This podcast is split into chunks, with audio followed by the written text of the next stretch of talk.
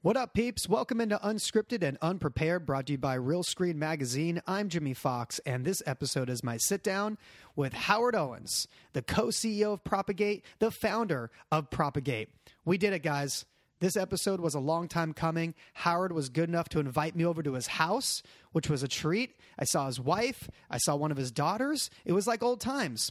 I've known Howard for a long time, as you're about to find out. He walked me through all the stories, the entire career path, starting at William Morris in New York in the mailroom. He walked me through the first time he met Ben Silverman and how those guys came together and left New York, came to Los Angeles, and started up Reveille. And then they went on a tear. We're talking Biggest Loser. We're talking Date My Mom, uh, The Restaurant, The Office, Ugly Betty. The Tudors, Nashville Star. The list goes on and on.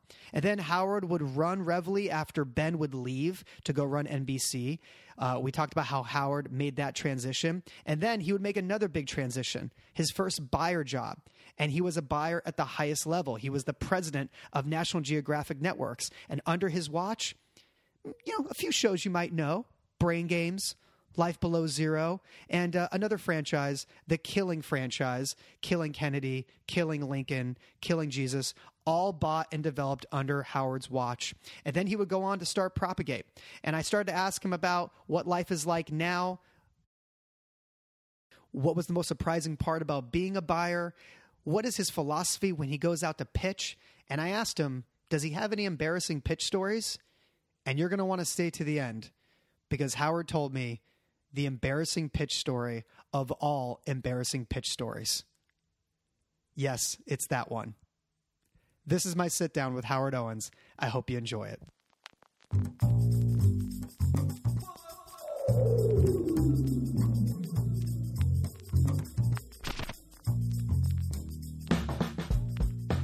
All right, so I'm in I'm in the home I'm in the home right now of uh, one of the men I consider to be one of my television uncles. Uh, Howard Owens, thanks for having me here in Hancock Park. So great to have you here, Jimmy Fox. So proud of uh, all that you've accomplished, and um, it's great to see you. So, Oh, let me turn that off. Sorry. so you might hear some chimes. You might hear some dogs walking around. We're we're on the we're in the outskirts of the kitchen area right now here at Casa de Owens. My man, this is this is one of those episodes I've had a lot of people a lot of people suggest since I started. Everyone's like, you got to get HT, you got to get HT on. Glad you're here. Okay, let me start with the the real first break for you. I, I think of it as Morris, but was there an entertainment job before you got to Morris? No, it was Morris. It was Morris. I, I joined the Morris mailroom in um, August 17th, 1998, and I was 29 and a half years old. And, um, you know, it was until, you know, I was the old guy in the mailroom pushing the mail cart. I got a lot of flack from the 22 year olds. Yeah, because 29, you, you had a whole other professional life before that. I was a lawyer, and I um, was I started an outdoor media company, did alternative, um, you know, advertising, sold advertising on the sides of trucks and buses, and put up alternative billboards in New York City. And that was um, your own startup. that was my own startup. How old were you when you started that? I was 25. So, did the entrepreneurial spirit come from, like, say, your parents or from your teen No, years? not at all. Not at all. My my dad was a lawyer and a state senator and a judge, and you know, a- incredibly hard worker and diligent. Um, my brother went to school with this really fun guy named Greg Smith. Greg Smith wanted to start an outdoor media company called Impression Per Mile. He actually started it and needed a lawyer to start doing some deals. And it was funny. They were um, there. The Atlanta Olympics were in 1996. Yeah. Smitty went down there and he bought out for fifty thousand dollars of his mom's money. He put a six month um, option down to exclusively own all the premium buses in Atlanta. Wow. Knowing that VIPs were going to need to drive around on those buses in Atlanta, and knowing that he had heard about this uh, technology, this outdoor media technology called vinyl wrap bus advertising, where now it's all over, but back then it was novel. I did I did the deals with him. He made me his partner right away, and then we did the Atlanta Olympic. I mean, we did the Jap- Japan, Japanese Olympics in Nagano Wow. in 2008, and all the while, while we were going back and forth to Atlanta and Tokyo, um, we um, were building sort of an asset in New York, where we were trying to get walls and we were trying to do a deal with the Hampton Jitney. You know, you, what you wanted to do there is you wanted to get regular routes um, on any kind of transportation. You know, so we were looking at people who delivered poultry and seafood because we knew that needed to be daily, or you know, we, things like that, and we pulled it off. You know, we had big deals with. Um, Smirnoff and Nantucket Nectars, and we sold. Uh, we did the good. We did all the outdoor for the Goodwill games one year, and so it was it was super fun. And um, I was making money. You know, I owed I owed law school loans, but I, I was in the first time in my life making money.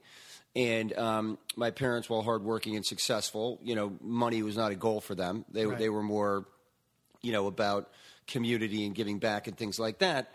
Um, I wanted to make some money. I started to make some money, and then I was doing outdoor. And I thought, you know, at the time I was reading some self help books or something like that, and they would encourage you to think, where do you want to be in ten years, and where do you want to be in fifteen years? And I'm like 26 years old now, and I'm like, I really don't want to be selling outdoor. I don't want to be selling billboards when I'm 40 or when I'm 35. Like as much as I enjoyed it and liked the money, and it was really interesting. But what that did, what that experience did, it opened me up to what media was. Right. I didn't understand media. I always loved the movies, and I loved, you know, we hadn't had the golden age of TV yet. Um, but I loved film and I loved storytelling, and I always thought I was a pretty good storyteller and could identify one. But that was just, you know, um, me thinking that. There was no justification. But when I saw the concept of outdoor media where you would secure a location and then you would sell the location based on how many people saw that daily, I started to realize, well, that's how network TV works, you know, to a degree. Like, you know, um, network TV is only free, you know, it was only free back in the day because Coca Cola, Pepsi, Right. and um, State Farm were, were paying for It's, it. it's a rating and a CPM. We're funding it. Yeah. So, so I kind of got the bug. I'd always wanted to be in my dream. I didn't even know what a producer was, but I was like, that would be fun. And I, I kind of, as I, when I was getting into the outdoor media thing and in law school, I kind of had the epiphany because I had had a ton of jobs. You know, I was a teacher. Um, I worked at the state capitol in Hartford um, as a, the clerk for the Judi- Judiciary Committee. I clerked for the um, state's attorney in Bridgeport all through law school. And over my life, I, I had a ton of jobs. And I realized that for me to be successful, I needed to do something that I really loved doing. Otherwise, I was going to be a middling middle manager pushing, you know, pushing paper. So the Morris, so the Morris job, you're 29 years old. Yeah. What year is this again? You said 98. Some, yeah, August 98, exactly. Okay. So you're 29 years old. You're one of the oldest guys in that mailroom. I'm definitely the oldest guy in the middle. I don't think we I've ever done a deep dive on this, although I've interviewed plenty of people that came up through the agency ranks. Describe for people what the mailroom in Morris in New York in the 90s was was like. I mean, the the mailroom was the mailroom of a huge building on. Uh, I think it was thirteen twenty five six, but it was on um, between. It was a building that took up half a city block. You know, it was between fifty third and fifty fourth, on the corner of you know between sixth and seventh, um, on the corner of Seventh Avenue, and it was an asbestos ridden basement of a huge commercial building in New York. I mean, there was absolutely what you would think it is. Like you can't even imagine. It's a it's a crappy basement that had almost felt like um, if you looked at it like almost like it was like almost like taxi. Yeah. Right. You've got Nick and um, I forget her name. Nick and Pam were kind of in the holding area. They were in the middle, and they were in a little glass office. And all of the mailroom, you know, uh, workers sat outside on a table waiting to do runs, told to collate mail, told to, um, you know, do the daily clippings, told to go. I mean, you know, so what was the system though? Was the, was the system that you will spend X amount of time in the mailroom and then eventually you will make it to desk? Like what was the, the promise made when you get in the program? Yeah, you're about you're committed to kind of three six months roughly in the mailroom, but you could obviously get out earlier if you met someone through the process of delivering mail, but through the process of being a you know a low level you know trainee executive trainee at William Morris, you get in contact with the agents, you get in contact with the, you get in contact with the coordinators. and you and you kind of start to and this was my experience when I was at CA. You start to kind of understand very quickly which department you want to be in, right? You do because there's personalities, but you understand the biz. Let me just get the dog is is. is Oh, is the dog making noise? All good. Howard's getting the dog who's breathing heavy right now. He's getting old and it's hot. I don't want- Which one? Which one is that? This is Binkley. That's Binkley. named after the great Pitts, the, the terrible Les Binkley, the terrible goalie of the uh, Pittsburgh Penguins in the late '60s. You named your dog after a 1960s Penguins goalie. Yes, because Okay. my wife's a big Pittsburgh Oh, sports go. fan. It's kind of a joke. It There you have fun. it. All right. So describe for me. You're now at the mailroom. Where is Ben Silverman? When do you first meet Ben? Is Ben So, or, Ben's already an agent at this I point? can't pass the typing test. You can't okay? pass I can't test. pass. It's 60 words a minute, which is actually kind of hard. The And- typing test just seems so foreign an idea right now. Well, I mean, it's crazy, right? Because now people have voice activation and all that. But I have uh, mild dyslexia, and I couldn't pass the typing test. I don't know. It was like a mental block. So I would get to like just miss it by one word, and I'm like, come on, guys, this is ridiculous. And they're like, sorry, those are the rules, you know. And they weren't cutting me any breaks. They're not cutting, you know, that's not their job. They didn't have to. But so I started to kind of understand the the rhythms of the company. I started to you really understand who does what, where the money comes from. And then the TV department was very successful but very insular. You know, it was a very tight insular group kind of run by Jim Griffin and James Dixon at the time.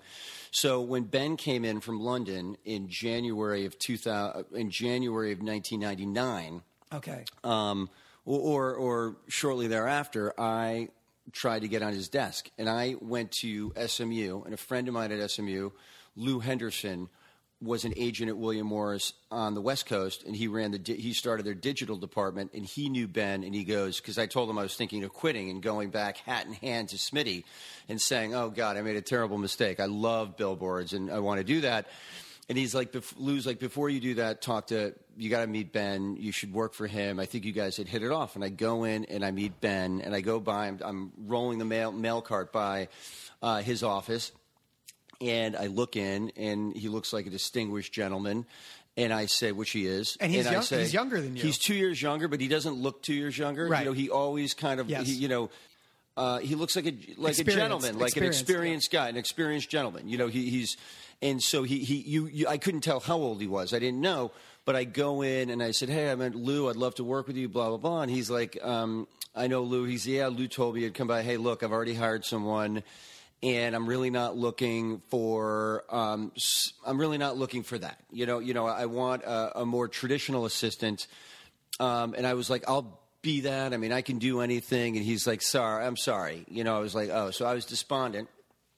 And I went down to the mailroom, and now I'm really, and then I gave it one more try. Um, later in the day or the next day, I said, hey, just want to let you know I'm, I'm sitting down in the mailroom doing nothing. I mean, I know you just came here, and Ben had been in London for three years prior to running the international office. And so, in his job was to now run international television at William Morris. And I said, um, I know you're com- you have a lot on your plate and stuff. Let me do some projects for you. They're not going to miss me down in the mailroom. They're going to um, they're going to um, they won't even know. So he said, come back the next day, and let me see. Uh, I'll consider it. Come back the next day. Come back the next day. And he said, okay, I have a project for you. Find me the top five advertising executives in New York City who are involved in funding television. Um, you know, and back in the day where advertising agencies owned and sold owned um, soap operas, and there was a tradition of TV movies being funded by companies like MediaVest and things like Yeah. that. Um, you know, Jeff Grant, Chris Yep. Grant's dad, was kind of a pioneer in that field and made movies with advertisers for broadcast. You know, so uh, Ben said, "Do that," and I did it. You know, I went back and did research, and it was interesting, and I, I learned some stuff. And you know, a day later, I gave him the list of those executives, and he goes, "Okay, set meetings for me with them." So I went a little harder, right, but not impossible, and I did it. It was like, um, you know, Ben hadn't yet made his name. But he, Um, but but okay. So at this point, he had been in London. Had he already sold Millionaire? No, No. because Millionaire doesn't go, come out till No, ninety nine. this is this is yeah, no, yeah, million. This is now ninety nine. I started working for Right, him right. in March, but before he hires me, this is the process he makes me Okay. do. Okay. He makes me go through, and so he goes, "Okay, set the meetings," and I set the meetings. And then he goes, "Okay, find me the top five um, um, finance executives who are funding film." I go and do that. I set those meetings. And now I'm working with him. And there's Denise, who's his assistant, who, he, who he's hired. Um, and then there's myself.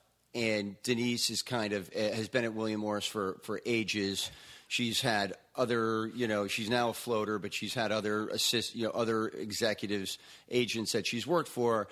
And um, so I'm working for Ben now for two weeks next to Denise. And, and Ben's coming in uh, working LA hours, right? So he's coming in at 11 and he's working till midnight, right? So Denise is coming in 9 to 5. You know, she's, you know, uh, you know, she's she Sure. um, has a family, right? She, Yeah. She's doing what she does, right? I, I don't know if she has a family. I think she had a ton of cats. And Cats are family too for some they are, of course, Yeah. of course. Um, so, all the head of HR calls Ben one day, like, and she goes, "Hey, he's she's Pat Galloway." She's like, "Hey, Ben, um, I, you know, I, I don't know what's going on here. You hired Denise, yet you have." Denise and Howard, you know, you can't have two assistants. Ben's like, no problem, no problem. I'm sorry, I didn't, I didn't realize. I thought Howard was uh, allowed to do this. And of course, I'm on his calls. He's already taught me how to roll calls. It's like two weeks. We have a really good rhythm, and we get along really well. And he comes in, and I'm like, oh no. And he comes in, and he goes, hey, just got a call from Pat Galloway, all of which he knows I know, right? I just got a call from Pat, Pat Galloway. She said I can't have two assistants. Unfortunately, you got to go down to the mailroom. And I'm like, oh, I mean, literally, Yeah. I was just despondent. He goes, or if you want the job, you can go tell Denise, um, you know, that she no longer has it, and you're the assistant. he goes, you you can go out and tell Denise, and then you can have the job. You can go tell the assistant, the I current can go assistant, tell the current that- assistant that you are replacing that her. I am replacing her. oh my god. If I want the job, that's what I can do. And I didn't flinch. I'm like, no problem. I went out. And of course, and the door, you know, as I'm going out, Denise is already packing her stuff. You know, she's seen this before. Oh, yeah, yeah. Okay, she's Yeah. seen this happen before, and, and she's packing her stuff, and she was gracious. it's and- not like and- she's not going to find another desk. At, No, she had another. It wasn't Yeah. like she wasn't leaving the agency. It Right. was just she, she Right. was. Um, right, they're just playing musical chairs at that point. and it, I was a better fit in a lot of stuff. But it was funny because it was a little test. You know, I'm sure he was like, "Will you do it?" I mean, it was, this wasn't. Um, you know, you're still dealing with people's lives and, and things Yeah. like that. But um, and, and he ended up obviously talking to Denise and taking her to lunch. You know what I mean? Right. It was like it was all good. But I think it was an interesting kind of first step. Um, you were his guy from that point on. I was his guy, and then his ascension, you know, Yeah, so- hit so- shortly thereafter in August of that year. So I, I started working for him in April, and in August of that year, um, Millionaire hit, and that was transformative for you know the TV business Yep. and the network landscape. And the form, you know, really for the global TV business, and also for Ben's career, Weakest Link was and one of them for too, my right? career. You, you know, well after that, you know, he represented um, he represented one of the creators of Survivors. He Yep. rep, they represented uh, he represented Endemol, so they Yep. represented Big Brother. He had gone to Europe and signed Endemol, BBC, Yep.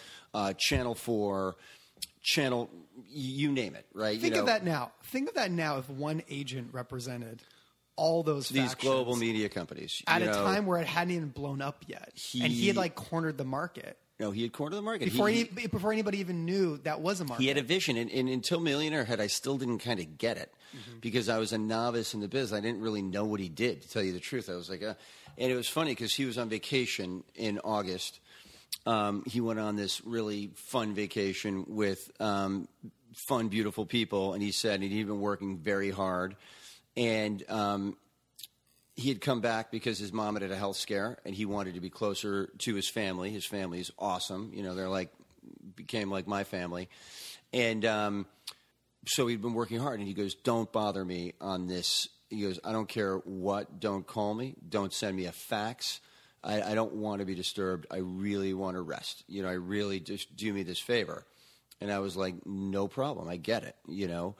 And so um, he goes, and I don't think he Millionaire launched that week, and so he's getting calls from everyone, from all the bigwigs at the agency to you know, ABC. ABC to the lead, like literally the senior leadership at ABC. To um, he's getting calls from Bill Carter at the New York Times. He's getting calls from you, you know, a, a, kind of everyone in the TV biz. Can't believe it. It took it by storm. And so he calls me and he's like, all right. Re-, he's kind of calls me on like Tuesday or Wednesday. He goes, read me my call sheet. And I read him the call sheet. He goes, "What? Are you are you kidding me? Is this a joke?" I think it was. Um, I think Iger and you know there were some Yeah, heavy key, hitters. heavy hitters were on there, and Regis and, and stuff Yeah. like that. And um, he goes, "What?"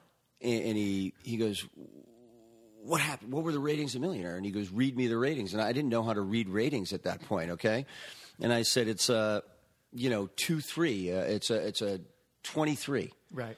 He goes, "You mean a two point?" He's like, "What?" He goes, "You it can't be a two three. I think it was a two three share at the time, and which is crazy. You know, almost a quarter of the You mean a twenty three percent share? Twenty three percent, yeah, Yeah, yeah, yeah. yeah, Sorry, yeah. twenty three percent share, which is like Up- crazy, insane. And he's like, "What?" and so that was the beginning. That was blast off, and you know, from there, um, you know, Well, let's fast forward to the Reveille uh, exit. Yeah, of course. So, who was the core? There was the core four, right? There was the core four of you guys at Morris that departed. Yeah, right? I was the first. You were the first. I mean, you were I the guy. the you were first, the first one. and um, and then it was Coops, and then it was Chris. We had to we had to Mark Coops, weirdly Chris- prod Mark Coops and Chris Grant. We had Yeah. to prod both of those guys in retrospect, which is crazy. was one? Uh, were they other people's assistants, or was one of them now working for you as your assistant, or how? Did I all- think Chris was Betsy. Chris had been my assistant, Okay. And Coops had been Ben's assistant. At Morris. Yeah, I got Ben. Uh, I got Coops on Ben's desk. Okay. And then Todd Cohen replaced Coops, and I think Coops was the international coordinator. Okay. okay. Um, and we had already kind of working toward Reveille. There, there was a point where Ben had been negotiating. He had been approached by Diller, who he met through Michael Jackson. Um, not not Michael Jackson. Michael TV TV's Michael Yeah. Jackson, great man, and um, who used to run Channel Four, and that's how Ben knew him. And so he had been approached, and he was thinking of starting a um, a TV company. Right. You know, he he he said this is what we're going to do, and I was in New York. I was making you know forty grand a year. My wife was making three times as much as I was, and we had a ten month old baby, you know, a four month old baby. And Ben's like, "We're going to California," and I was really excited. But Marnie was like, "What? What are you talking about? We don't know anyone. I've never even been there. What's Like, this, new? What's this, this new this company? new company. You were working with the? Morris agency. My parents thought that sounded good. This is crazy. And so Ben came over and met Marnie and Oh, wow. convinced her. And um, we moved out on Memorial Day of 2002, Memorial Day weekend. And I'll never forget, I had already been out there. I had been out there for a couple months, kind of setting up the office, setting up the bungalow, and getting starting our sales operation and stuff like that. Ben had been out there as well. We had both been out there, kind of, you know, in earnest, launching the thing. And Marnie came um, labor, uh, Memorial Day week, and I picked her up at the airport. It's right around her birthday, so I'd missed her birthday, and she just wept the whole.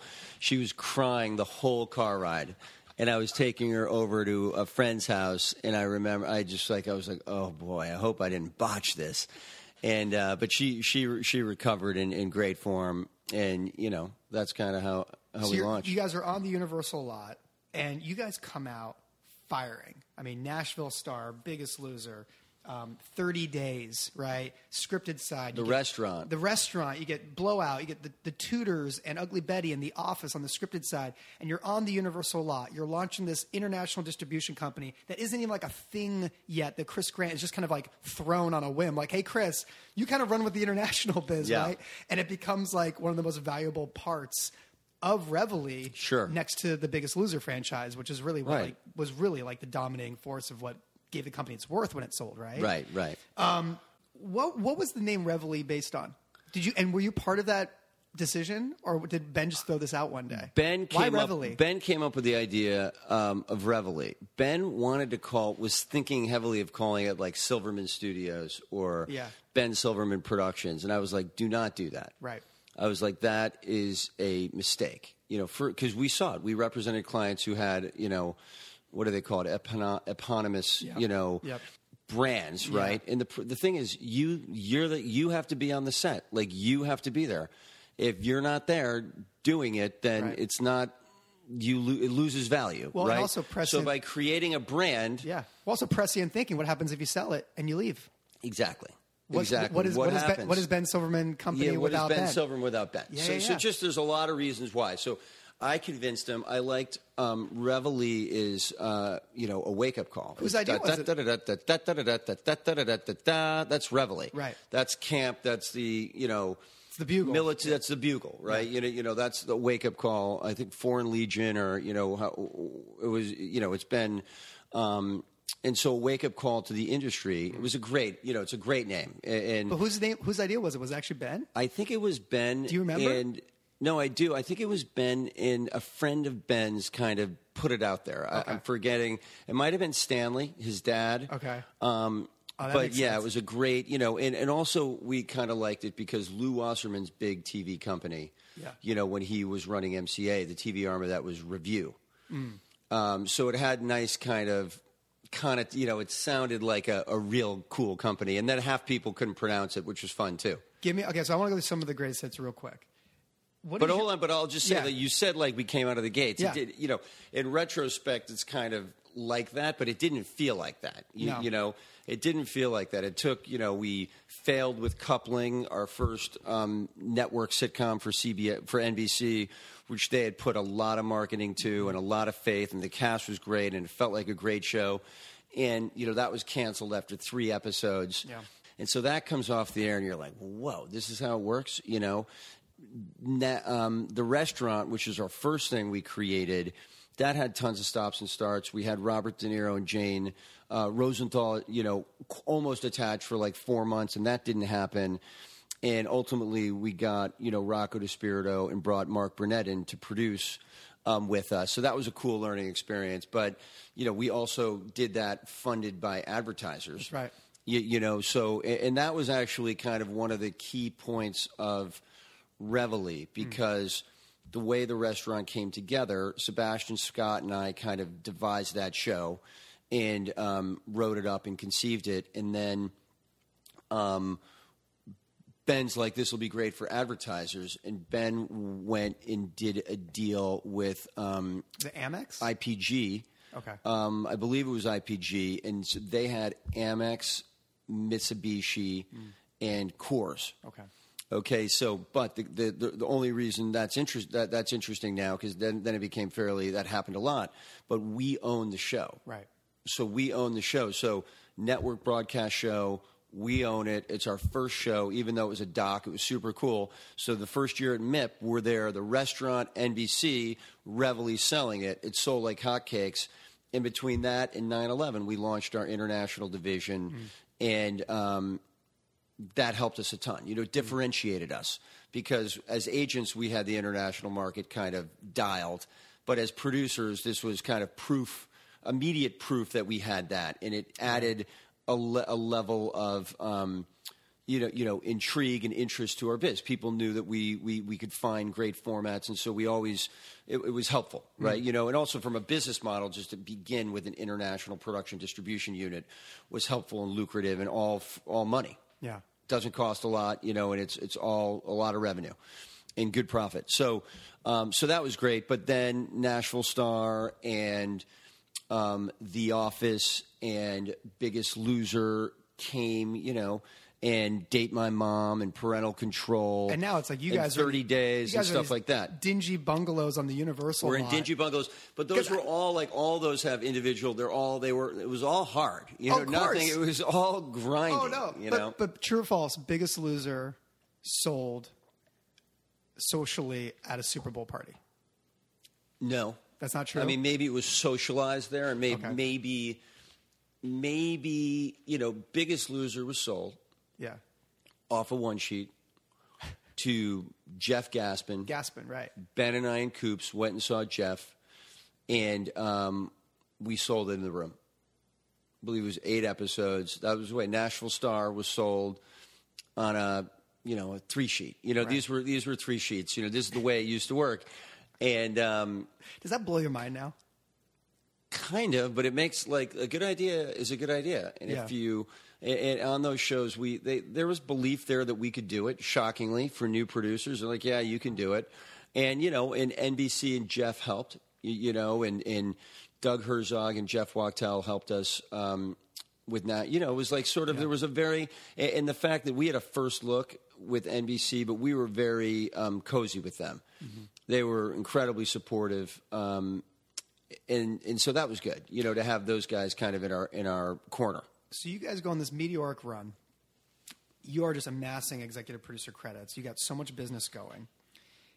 I remember the moment Ben gets the NBC job. Or When did you come in? okay, so I come in in oh Five. no, I come in in oh six. Okay. No, oh seven. Okay. Oh seven, because I was at CAA uh, f- from 06 to 07. Okay. And I start working for Ben on a Monday, and he's made chairman of NBC that Friday. Oh, so, my God. So I, but I remember vividly coming to the Reveille bungalows. Yep. And I'm thinking I'm going to go interview at the company that makes The Office and The Tudors on Showtime and Biggest Loser, all these massive, massive shows. And I walk in, and it's these tiny, dingy bungalows on the Universal with lot. really crap brown carpets. Oh, I yeah. mean, it was No. dank and Dank. furniture that was like pulled from a set. You know, Yes. for you know, just like Yes. incredible. Yes, and you've got assistants like piled on top of each other, like crammed little Paper desks everywhere and, like, Yes, boxes. Yes, and like Ugh. filing cabinets and, and, and just like assistants like using like furniture that's not furniture as desks. You know, like all these things going on, and I'm like, this is this is the company that makes the office. Like, what is going on right now? And CAA invented, you know, Yeah, I'd been at CAA. a beautiful building. I'd moved into the new building. I was part of that class that moved from the Wilshire to, to the Avenue of the Stars building. So I walk over, I'm like, what is going on? And Ben did not look me in the eye for more than like five seconds the whole interview. He was typing emails the whole interview. And but that's when I came in. I started on a Monday. I'm driving home that Friday. And my brother calls me. He's like, you should go online right now. I think your new boss is the head of NBC. Oh my God, that's crazy. How much did you know?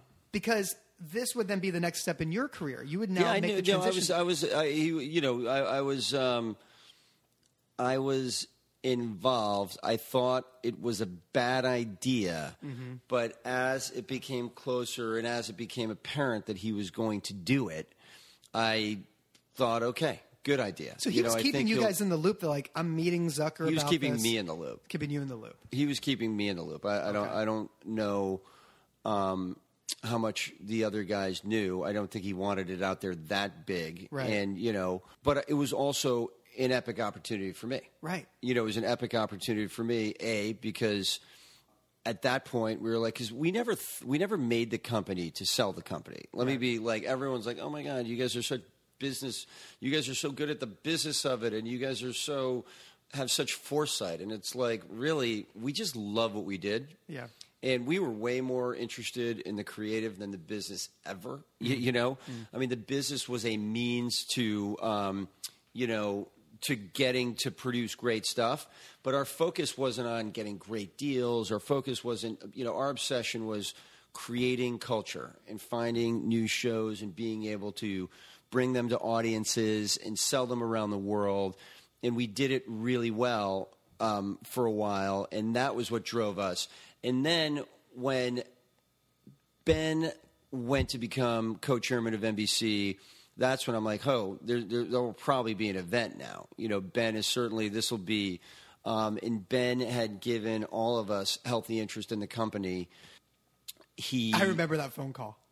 I remember I was on. I was on every call, and I remember being in the NBC offices where you, Chris, uh, Mark, and Lee call him up, and you guys, because when when Ben first left, people have to remember, it wasn't like planned that oh now I'm going to sell the company. It was like public pressure kind of mounted. Mounted, right, And right. and it was like Ben, you need to sell the company. You can't have your production company selling you shows at NBC. You can't have a stake in. well, both. they were already sold, but they just happened to be the number one shows at NBC, which Yeah. put a lot of pressure on Ben all of a sudden, Right. and it wasn't intended to be that. Yeah, the you know? company you own, you, the company you own has their a first biggest look. supplier. Is your biggest supplier? I don't think we had the first look anymore, but any, oh, we Oh, you didn't have that anymore? No, no, we, we probably did actually. Um, so, so yeah, so it, it, in a matter of like seemingly like nine months or something, he sells it to Shine. Yeah. And Liz Murdoch, so you've been running this company in Ben's absence, and you've been getting a lot of great stuff going, right? American Gladiators is percolating, Yeah. right? And and now all of a sudden you're now being sold to a UK company, Yeah. with relationships that I don't. I don't. Had you ever met Liz Murdoch before? I had because we, had. we represented her when Oh, we were okay. William Morris. Got it. Got Um, it. And how big was Shine at this point? When Shine buys, when Shine buys Reveille, how big are they at that point? Shine is is is pretty maybe three or four companies. I think they have Princess Productions, which we used to represent. You know, um, Sebastian Scott, Henrietta Conrad.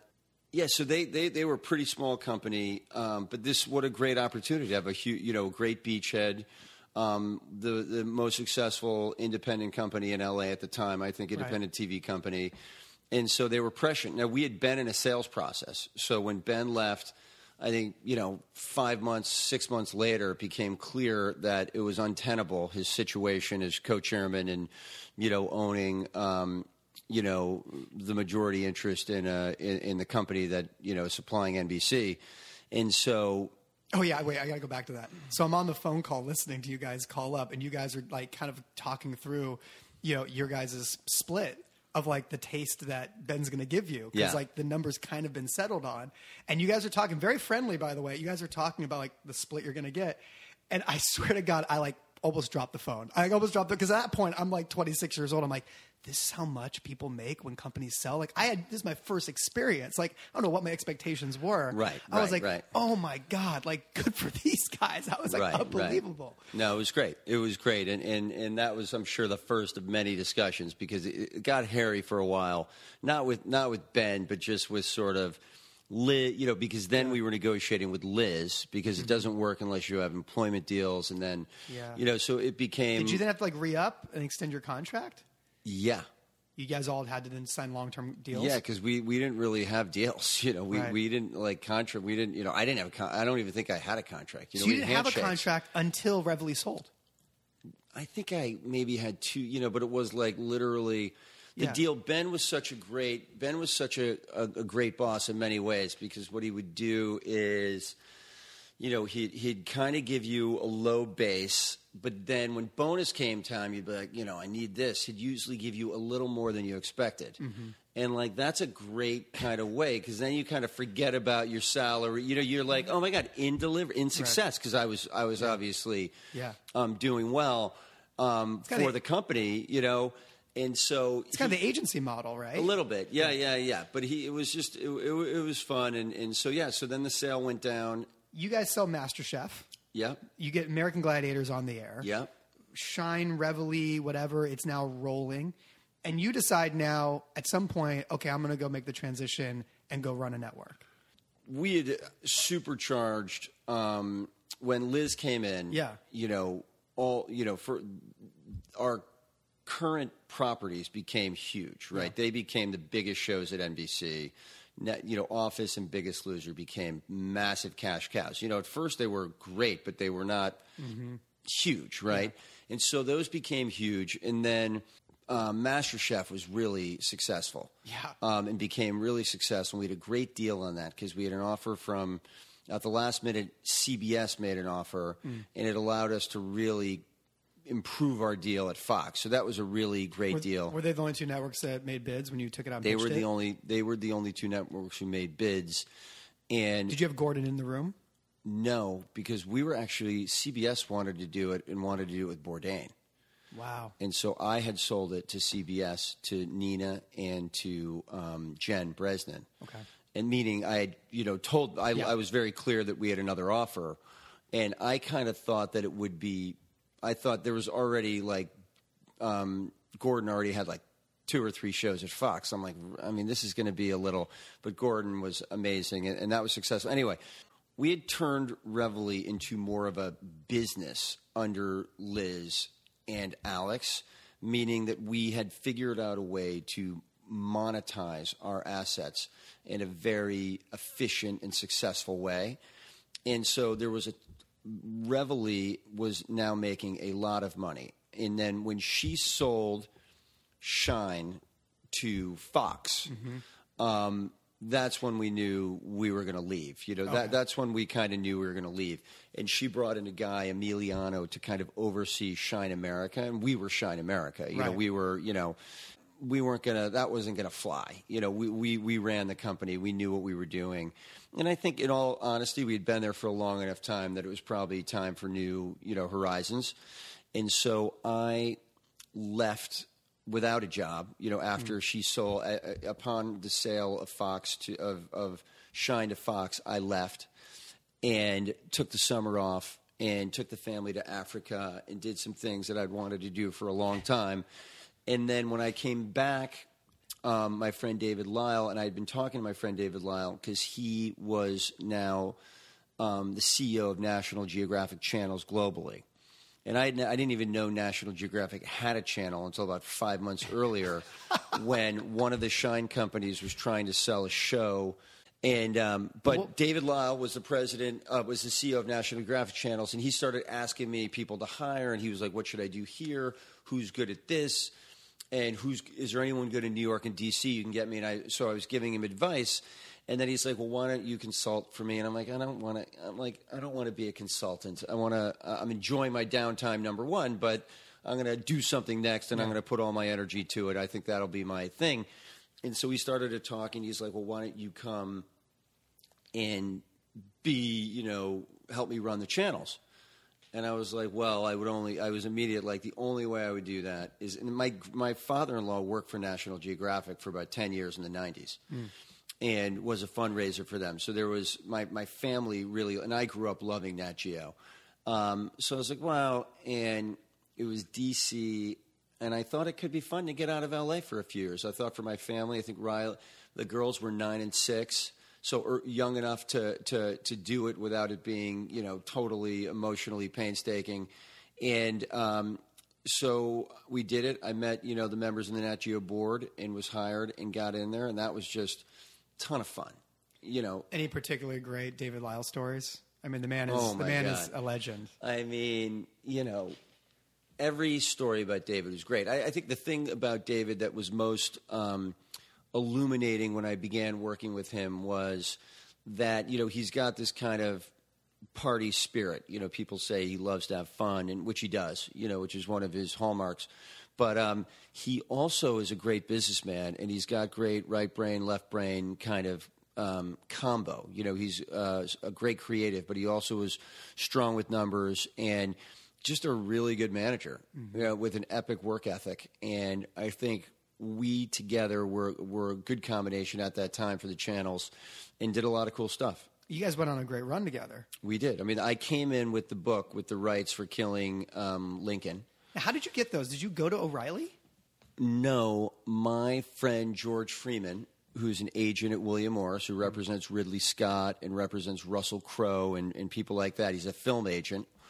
Um, we became friends from the Morris days, and um, he called me up and goes, "I have this. I'm representing Ridley." Hmm. Um, the agency represents O'Reilly. Hmm. I think there's something in this book, Killing Lincoln. I'm like, there's definitely something in this book, Killing Lincoln. Let's, I'd love to help you. Hmm. And so this was me as an independent producer, and then as Nat Geo kind of closed in, I said, George, we should. I'm going to go to Nat Geo and run Nat Geo, and this is going to be my first project. He's like, great. Wow. And sure enough, I went in, and we did it. And then the Nat Geo board freaked out uh, because they said that we were this was the Foxification of Nat Geo. It had nothing to do with Fox. You know, the only thing that Fox did, Fox News was a great mouth. You know, it plugged the book. It made a lot of people want to watch it and want to read it and stuff like that. But there was some, um, you know, fair degree of internal um, Resistance. resistance, but you know, we pushed it through, and that was one. You know, we ended up obviously doing killing Kennedy after that, and um, killing Jesus after that, and that was a great run. And then, um, but you know, there we kind of got in, and we took a lot of, we did a lot of trial and error. You know, and I think internally we kind of got beat up for that, but we really didn't know our audience. You know, the number one shows when we got there were Alaska State Troopers and Taboo, Yeah. which was a show about weird sexual proclivities. You know, it was like so, and, and they're and Locked Up Abroad, Yeah. right? So those were the shows. So they had passed on Gold Rush, Wow, I didn't know that. right? They had passed on Gold Rush, but because you have to be very careful about the natural world. You know, the nat, you know, you know, you know, digging up, res- digging up, um, um, plundering the earth. You know, you know. So, so they're they're very they, at the time they were very sensitive of that, and rightfully so. But um, But you bought their new number one show in Life Below Zero. That was under your watch. prior to that, it was Wicked Tuna, which I came in and Lyle had bought and was very nascent, and there was a lot of problems with Wicked Tuna. The society, you know, Mm-hmm. w- was very concerned, and David and I felt at the time, you know, that you know there's no higher there's no more regulated fishing industry in the world than the United States. These are guys who did jobs that their parents did and their grandparents did, and literally there there's a quota. They're catching maybe 20 fish a year. So for me, I was like, it's not that bad to kind of explore those um, those stories as long as they're done under the right purview. Um, so anyway, so so after Wicked Tuna, um, we had done Brain Games, Right. and we made Brain Games into uh, a great hit. You know, that was a fun show and something that the society was really psyched about and was really hard show to make. Um, and then Life Below Zero, you know, that was one of the that that was one um, great producer, uh, Travis Shakespeare at BBC had had made an amazing tape and uh, he ran the show and made it incredible. And that was one of my favorite shows. I mean, that's a dark, edgy, brooding show. Um, we got we saw it and we bought it before it left the room. Um, we made a ten episode order, and that stuff literally based on a tape, you know, based on a three minute sales reel, and um, so that was great. And then we expanded Wicked Tuna to do you know North versus South, um, and, and um, What was what was the biggest eye opening experience now being on the buying side? Like when you first made that transition, you had never been on an, at a network before, and now you're running a network at the highest I level. mean, at that time, I would say the biggest eye-opening experience was that they don't know that much more than we do. you, you know, I was sort of like expecting to go in and, and seeing like you know this big bag of tricks, and they're like, "Oh, here's how you do this, and here's how you get audience here, and here's how you do," you know, and you're like, they're like, "What do you got? what are you gonna?" You know, I'm like, "Well." Who's the you know who's the audience? What are we going for? They're like, we don't know. You know, they're like, we, we're trying to find it. We're trying to figure it out. You know, I think that was the biggest surprise. I would say. Being a seller though for so long, were you? Was it interesting to now see how other people pitch? Oh, that and- was my and sell? favorite thing. You know, that was my favorite thing to be pitched. You know, to be. I, I had been, I had been in pitches with Mark Burnett. You know, I consider Ben to be the best. You know, salesman in, in the biz and one of the best salesmen in any. You know, I've, I've the best salesman I've ever I've met in my life. Um, in across fields, not just for TV, but Yeah. for brands, for apps, for for you name it. You know, Mark Burnett is obviously right up there. I mean, he was phenomenal. But then, you know, at Nat Geo, you got to see Piligian and Beers and Dick Wolf and, you know, just a, a variety. So that was a real thrill to see how other production companies prepared, pitched, followed up. Yeah. It was amazing because we were never represented at um, Reveille, so it was amazing to deal with the agents and see who was good and who kind of wasn't, and who, um, you know. So that was really fun. and also that there was no one way to pitch and be successful, right? yeah. Right. No, there's no one way to pitch, um, and it's a relationship biz. You, you know, you really realize that, and where the relationship thing really comes in handy is like you're going to make uh, a ten million dollar investment, um, and um, it's you know, a- and you want to know that if things go bad, and they usually do, right? If something comes up and there's a crisis, and you know, we know that always happens. You want to know that people are there and that are in the foxhole with you, and that are you know side to side, and are not going to bail, and not going to be weak of constitution and fortitude, right? So, so that to me is where the relate, you know, knowing people outside of pure business to kind of get a feel for their you know their ethics and their and their the way they conduct business more than just the x's and o's. Right. you know? Right. so so it was all super interesting and dc was so fun for my family. You know we loved living there. We had some friends but met great people and then it was just uh you know that was a great experience to see. And it was also global. You know the channels were global. I oversaw three channels you know there all the channels there. Um, and um, just a you know a terrific experience. So propagate. Yep. The word propagate, the name propagate. Did you already have that sitting in your back pocket for years, thinking that will be the next no, venture? but I did. I was dr- I was running. I was taking a run in D.C. right after I left, and I was running up um, the Potomac, and I was passing the Watergate building.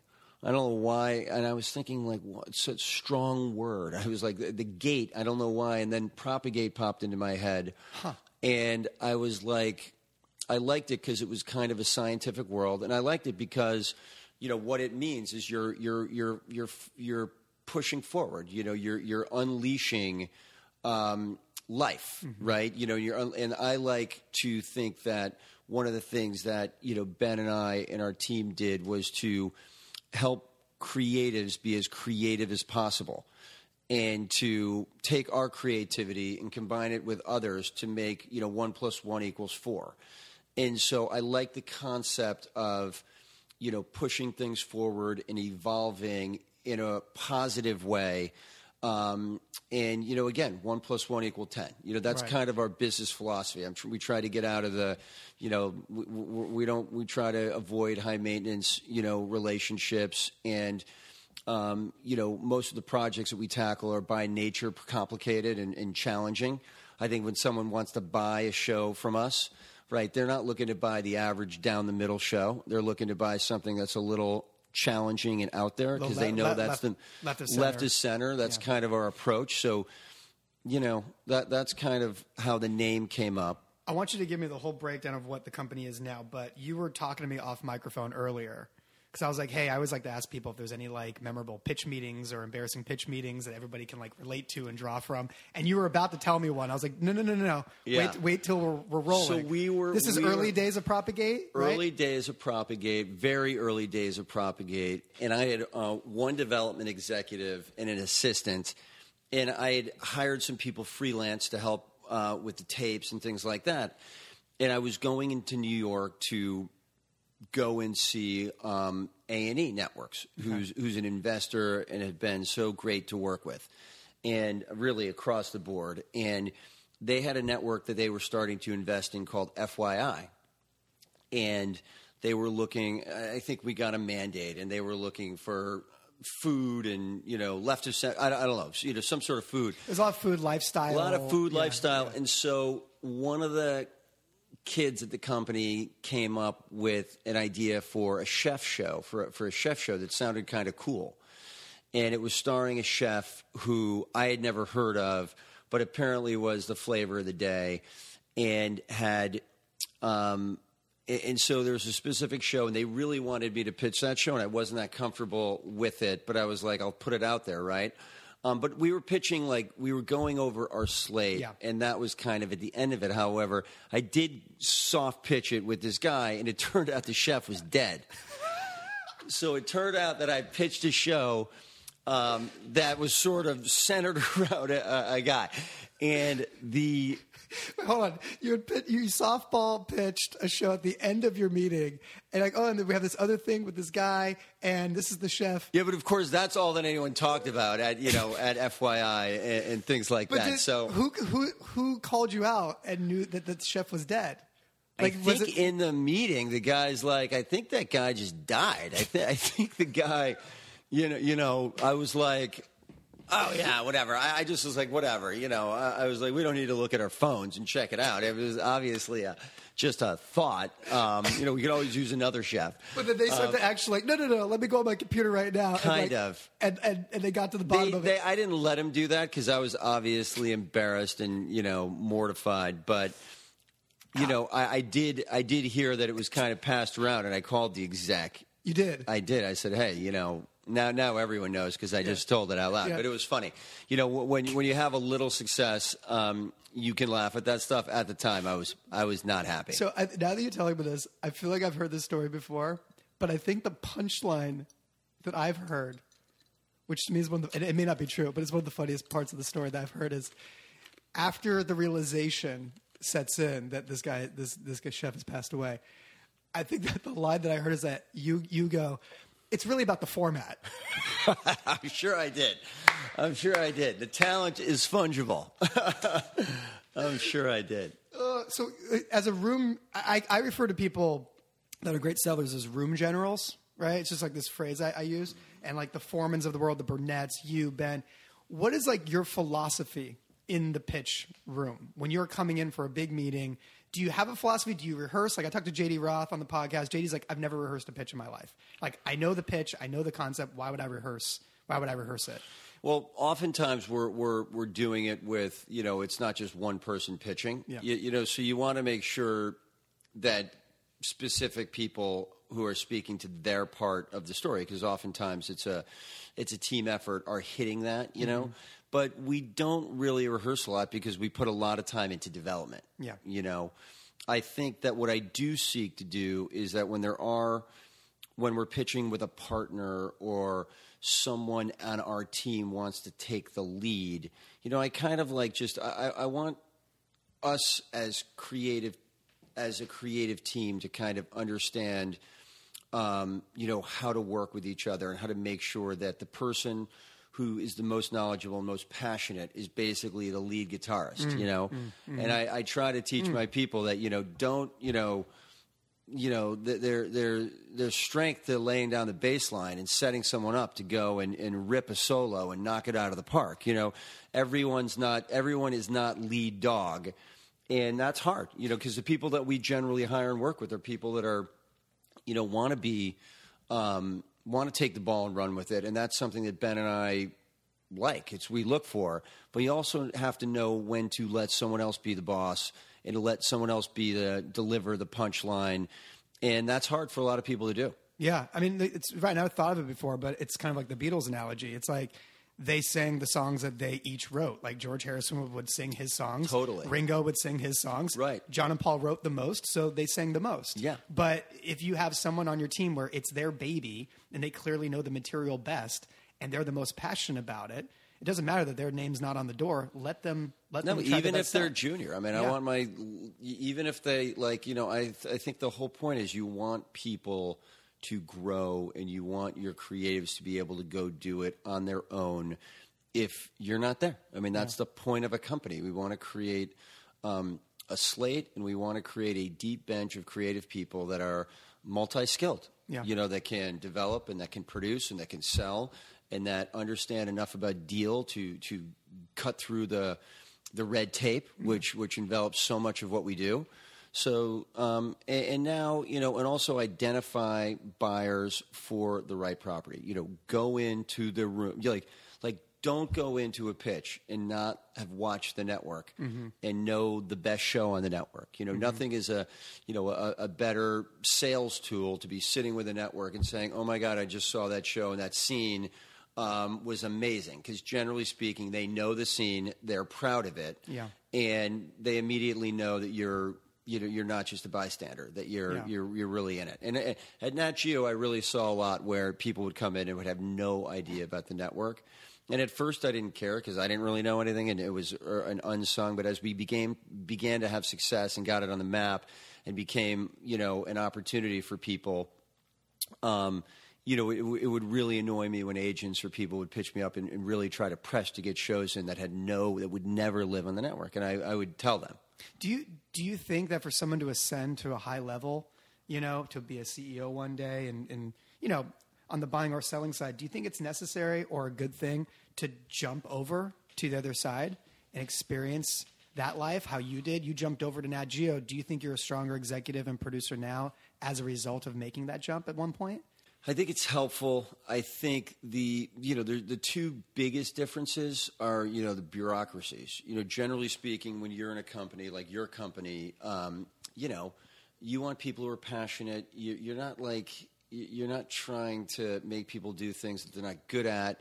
You're not, te- you know, generally speaking, you're not testing people, and you're also not putting people in competitive situations with the other. You know, we're looking for a company where people are happy to come and work, and yeah, we want people to, to, to be successful and to, to be proud of it. But, you know, generally speaking, you know, my experiences with companies um, are that they're generally political and they're not really meritocracies. You mean- know, you mean on the- on the networks, network on side? the buy Yeah. side? You know, you know, it's like it's harder to a lot of people take credit for the wins. Mm-hmm. You know, a lot of people take credit for the wins, and I have always believed, you know, let people take credit for the wins. You take credit for the bad stuff. You know, you, you've got to kind of own.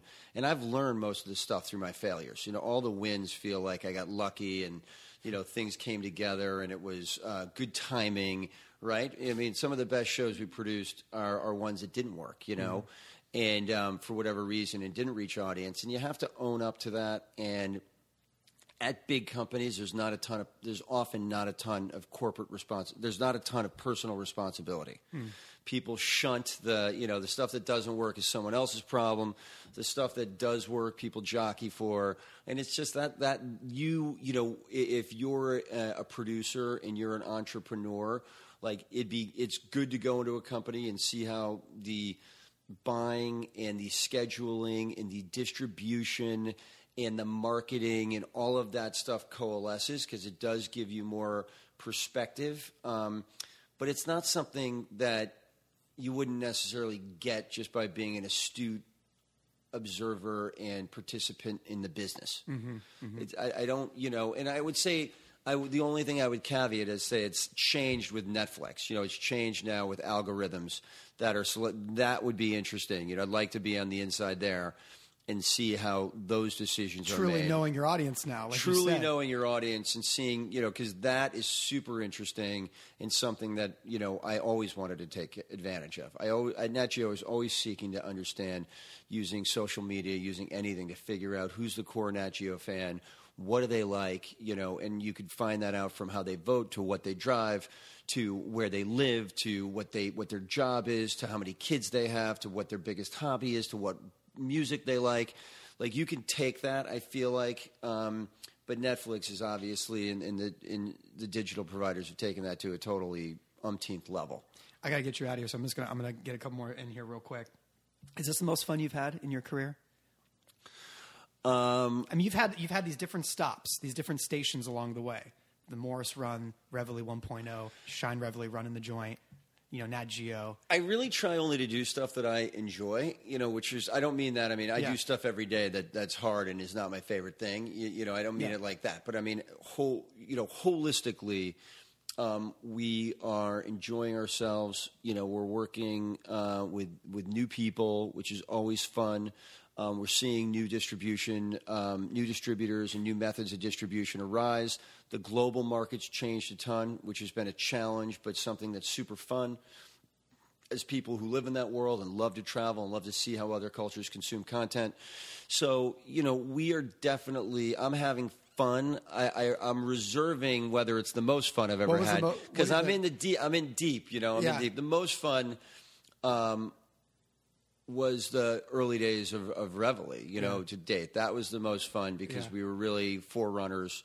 Um, you know, on the cusp of doing something, even though we didn't kind of know it, we kind of did Yeah. and, and that was super cool. It's like people on a sports team that have won multiple rings. They always say your first ring Yeah, is like the most special, right? And, Yeah. the, and the most fun, right? And that we'll was see. really. I still want another ring. you're gonna, you're gonna you're gonna get. I think you have plenty of rings. I want, I want, I want more. Last one. So you've got two daughters, one of which is uh, getting ready to start looking at colleges. Yeah. I've got two little girls. Right. Uh, my kid, my girls are two and a half years apart. What is the key to raising uh, two girls? Um, for me, you know, every, everyone's different. For me, it's having a great partner and my wife. You, you know, I Good think answer. like Good you know, answer. Yeah, but I do think that sort of like um, you know, kids look, kids, girls, you know, girls. I think with fathers and stuff, I think they look at how um, what my relationship is like with Marnie and how I treat Marnie. I think that is something that they will subconsciously take for the rest of their life. And hopefully, treat is a, a weird word, but our relationship and my respect for my for my wife. And you don't have to be married. You don't have to be straight. You don't. You know, it could be. You're stealing you my line right now, Howard. That's the I? line. That's the line I usually use. Okay, well, it's, I- a, it's that's a John. Wooden line. I Is that know a- if you is know that a John Wooden it's line? It's a John Wooden line is like you know his players would say how to be a great how to be a great father and it's like love and respect, and it doesn't mean sexual love. It doesn't mm-hmm. right because you know Yeah. he had a lot of people that weren't married to the you know they they were they were you know players, so they had often. Um, kids out of wedlock and mm-hmm. maybe weren't with the mom you know mm-hmm, weren't with the daughter but it's like respect that person and that is what that mm. that kind of that is what kids are going to see and that will form their relationships Yeah. um, and I think that's something that I try to do, and I, you know, and, and have fun and just love them. You know, I love my kids, and I try not to be, um, I try not to be too critical, and try. It's a fine line between pushing Yeah. and hugging, right? You know, Yeah. but I think it's just it's a, it's it's the best. That's the best thing. It- that's the hard- happiest. It's got to be hard because when your whole life is giving notes and producing, right, and trying to get projects and everything to go exactly into your vision, and you realize that with your children, you are completely. they give me notes. Yes. they're giving me the notes. You can't. You can't overnote your children or overproduce your No. children because then they will reject, you know, that very activity. And my oldest one's a TV savant. So she's the oldest great. one? My oldest one, my How 18. so? TV savant She how? just absorbs so much TV. She finds TV shows, and she she actually had bothered me for a long time to go look at a show internationally. And oh, I was Oh, come like, on. yeah, she did. And by the time I looked at it, she's like, I'm watching it on YouTube with one million other people, and it was the Norwegian show Skam. Oh wow. Um, and I just missed it. They had just closed the deal with Simon Cowell, and if I'd been there and if I had listened to her, we would have had it. Cyrus knew the producer, and so she she she and she looks at my cuts and, and always just looks at our ideas and gives good advice. And she's eighteen. Yeah, you it's, know? it's we weird. need that. Yeah, it's weird for you. She can't go work at Propagate, so can I just make a four year in advance offer to her right now? to just should. come to come, You work, come work at main event. You should, dude. Um, Jimmy, it's so Thanks, nice buddy. to see you. It was such a blast, and um, thanks for having me. Thanks, man. Bye, bye. it.